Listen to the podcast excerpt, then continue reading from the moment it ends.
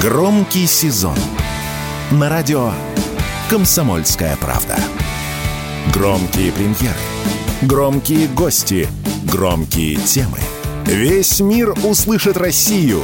Весь мир услышит радио «Комсомольская правда».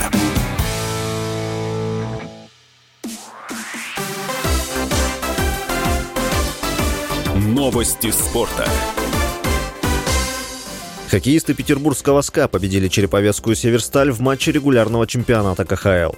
Матч в Санкт-Петербурге завершился со счетом 4-1. Команда Романа Ротенберга не выигрывала с 4 сентября. После двух побед на старте нового сезона она уступила в пяти матчах подряд, после чего в клубе решили сменить капитана. Вместо Марата Хайрулина им стал Александр Кадейкин. В следующем матче СКА 23 сентября сыграет с Хабаровским «Амуром», а «Северсталь» примет Магнитогорский «Металлург». Московский ЦСКА одержал победу над Сочи в матче четвертого тура группового этапа пути РПЛ Кубка России. Встреча прошла в Москве. Основное время завершилось со счетом 1-1. В послематчевой серии пенальти сильнее оказались армейцы – 4-2. Таким образом, ЦСКА стал лидером в турнирной таблице группы А. В активе армейцев 7 баллов. Сочинцы занимают на данный момент третью строчку, набрав 5 очков. В следующем матче ЦСКА на выезде сыграет с воронежским факелом, а Сочи примет Оренбург.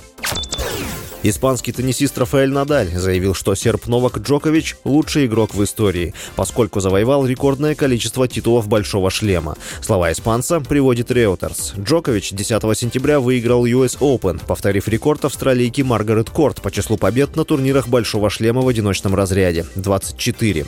В 2023 году Джокович на Ролан Гарос превзошел Надаля по числу титулов в турнирах серии «Большого шлема». У испанца, пропустившего почти весь сезон из-за травмы, 22 два трофея. С вами был Василий Воронин. Больше спортивных новостей читайте на сайте sportkp.ru Новости спорта.